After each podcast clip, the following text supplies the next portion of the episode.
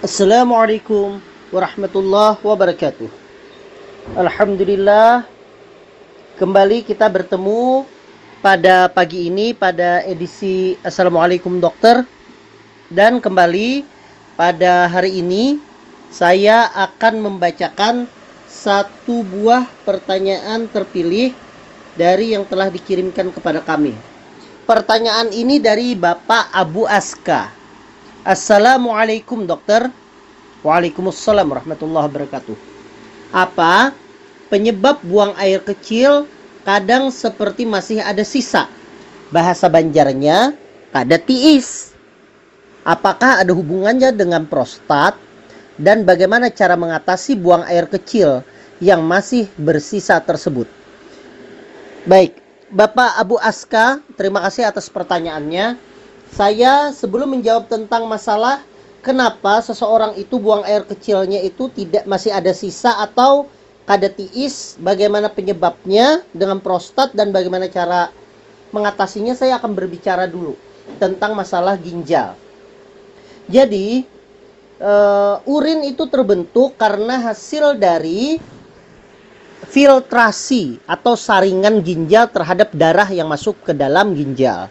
Jadi setiap harinya ginjal itu selalu menyaring darah untuk membuang zat-zat metabolit yang tidak baik, yang beracun, yang mana kalau seandainya itu berada tetap di dalam darah, maka dia akan menyebabkan gangguan pada manusia sehingga dia harus dibuang melalui ginjal. Nah, proses pembuangan tersebut berlangsung setiap saat, berlangsung setiap hari dan setiap waktu. Tetapi tentunya tidak mungkin orang itu mengeluarkan kencing setiap saat. Makanya itu perlu dilakukan penampungan. Nah, di tampungnya itu urin tersebut yang telah disaring oleh ginjal, tempat menampungnya menampungnya itu adalah kandung kemih atau dalam bahasa anatominya disebut dengan vesika urinaria. Nah, dalam keadaan sudah terisi penuh, maka akan muncul tegangan pada kandung kemih tersebut. Tegangan pada kandung kemih tersebut menyebabkan rasa ingin kencing atau rasa ingin berkemih sehingga seseorang akhirnya mengeluarkan air kencing tersebut sehingga terjadilah proses kencing. Nah, proses berkemih itu merupakan siklus pengisian dan pengosongan kandung kemih. Pada orang normal, Proses berkemih ini terdiri dari dua langkah. Pertama, kandung kemih secara progresif itu terisi sampai tergangan di dinding meningkat di atas nilai ambang. Jadi kan pada ginjal itu kan selalu melakukan saringan filtrasi setiap saat. Tetapi selama ambang batas dari kandung kemih itu belum tercapai, maka seseorang belum ingin melakukan kencing. Nah, begitu dia mencapai ambang batas, maka timbullah refleks saraf untuk kencing yang disebut dengan refleks berkemih atau refleks miksi namanya. Nah, refleks ini akan berusaha mengosongkan kandung kemih dengan cara apa? Nah, di dinding kandung kemih itu terdapat otot polos. Otot polosnya itu berkontraksi. Setelah dia berkontraksi menyebabkan seseorang menjadi kencing dan kencingnya itu deras. Baik. Sampai sini saya menjelaskan agar nantinya penjelasan saya ke depan itu lebih bisa dipahami. Nah, orang yang kencing itu kadangkala ada terjadi sumbatan atau kadang terjadi kencing yang tidak lampias kencing yang tidak tuntas atau dalam bahasa Banjarnya tadi disebut dengan kada tiis. Kenapa hal ini bisa terjadi? Banyak penyebabnya, tetapi secara umum saya akan sebutkan. Yang pertama, hal itu terjadi karena kandung kemih itu tidak cukup baik berkontraksi mengosongkan di, mengosongkan kandung kemih. Jadi otot kandung kemih itu kan pada saat kencing dia berkontraksi. Nah, pada saat dia berkontraksi, ternyata kontraksinya itu tidak cukup kuat untuk menghabiskan seluruh isi dari kandung kemih itu supaya dia keluar. Nah, karena dia tidak cukup untuk mengosongkan isi tersebut, yang terjadi adalah orang kencingnya itu tidak tuntas sehingga merasa masih ada saja tetapi tidak bisa dikeluarkan lebih banyak lagi.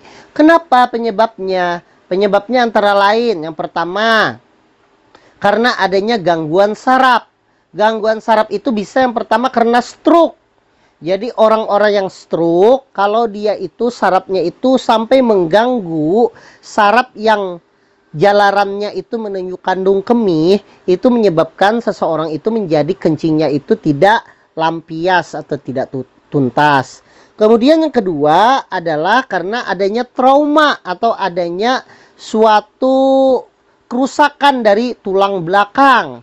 Kerusakan dari tulang belakang itu menyebabkan saraf yang menyarapi atau mengatur kandung kemih kontraksinya tersebut menjadi terganggu.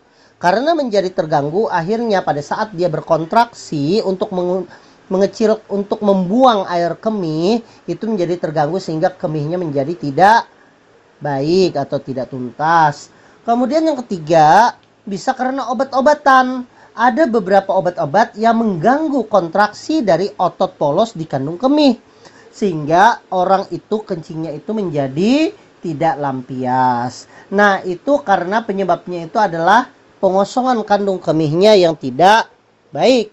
Kemudian yang kedua, penyebabnya itu adalah mungkin saja pengosongan dinding lambungnya itu baik, tetapi ada sumbatan di ujung, ada sumbatan di daerah setelah kandung kemih, namanya ada saluran yang menghubungkan antara kandung kemih dengan dunia luar dengan uh, apa namanya dengan bagian luar itu namanya adalah uretra. Nah, di uretra itu di pangkal uretra pada laki-laki itu terdapat suatu organ yang melingkupi uretra tersebut yang disebut dengan prostat.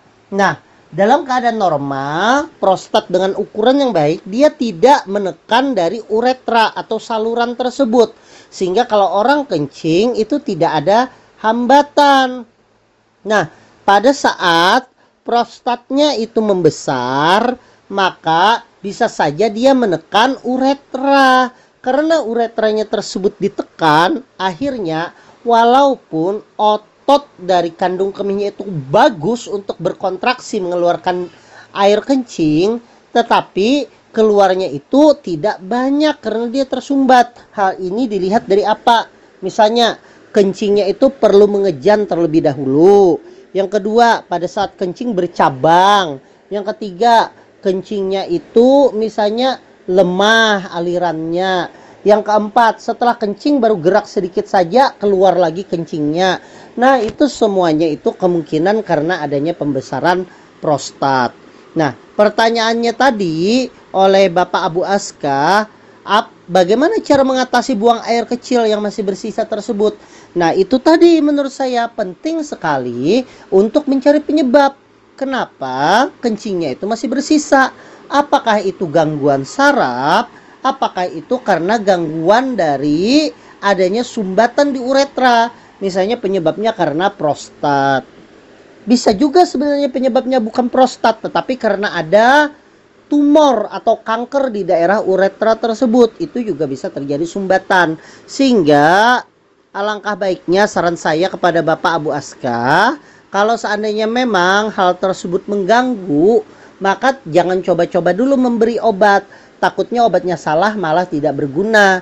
Saran saya segera datang ke dokter. Siapa dokternya boleh, dokter penyakit dalam boleh, dan yang kedua boleh juga dengan dokter urologi, yaitu dokter bedah yang khusus menangani daerah saluran kemih.